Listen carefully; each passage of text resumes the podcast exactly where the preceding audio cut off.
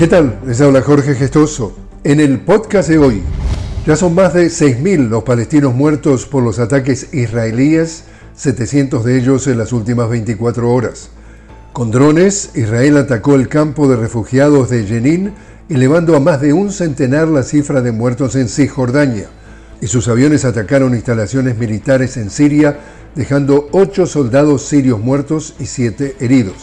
Por su parte, Hamás lanzó su ataque más intenso de los últimos dieciocho días contra Israel y en un comunicado anunció que sus cohetes alcanzaron las ciudades de Tel Aviv y Beersheba. Suman mil cuatrocientos veinte los muertos israelíes en el conflicto.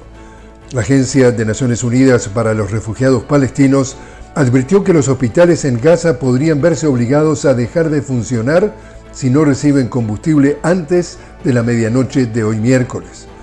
Y el secretario general de la ONU, Antonio Guterres, en una sesión del Consejo de Seguridad condenó los ataques de Hamás a Israel, pero aclaró que no ocurrieron de la nada y que esas acciones no pueden justificar el castigo colectivo al pueblo palestino. Guterres reiteró su llamado a una inmediata tregua humanitaria e insistió en el principio de coexistencia de dos estados, uno israelí y el otro palestino, como el único camino hacia una verdadera paz.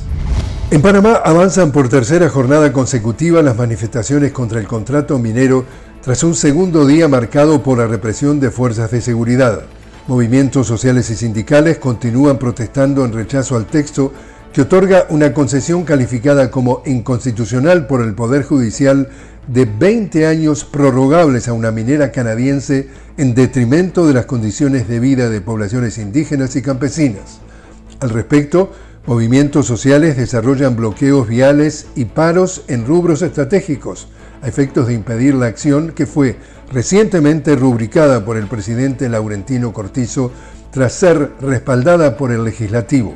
Al respecto, Cortizo hizo un llamado a la calma, tildando a los manifestantes de vándalos y amenazando con el uso de la fuerza pública. Y en México, el huracán Otis de categoría cuatro se desplaza por el Pacífico hacia costas mexicanas, por lo que las autoridades mexicanas desplegaron funcionarios y suspendieron las clases como medidas de precaución. Y así es como está el mundo. Les habló Jorge Gestoso. Los invito a que me acompañen en un nuevo podcast de La Noticia con Jorge Gestoso. Hasta entonces.